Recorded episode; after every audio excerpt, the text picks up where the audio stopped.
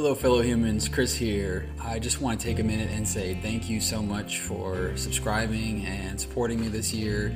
You know, when I started this podcast last year and then jumped on the YouTube channel this year, it, it was definitely a big step for me, and it's been quite a quite a ride, quite an adventure. Uh, I was excited to recently pass 100, which you know, in the grand scheme of things, it's not not a whole lot. But uh, as I say to people uh, it's not a small subscriber list, it's a an exclusive subscriber list. So thank you very much for being a part of this very exclusive group of fellow humans.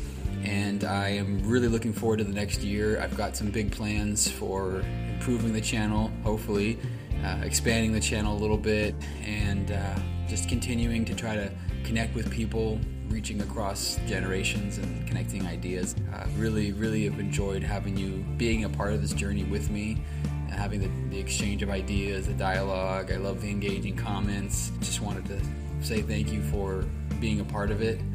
I'm going to be taking a short break for the holidays and kind of uh, working on some projects. And uh, when I come into the new year, I've got some big plans for the channel. So I'm really excited about that. I hope that you'll stick around and uh, continue on this journey with me. Have a very safe holiday season and a happy new year.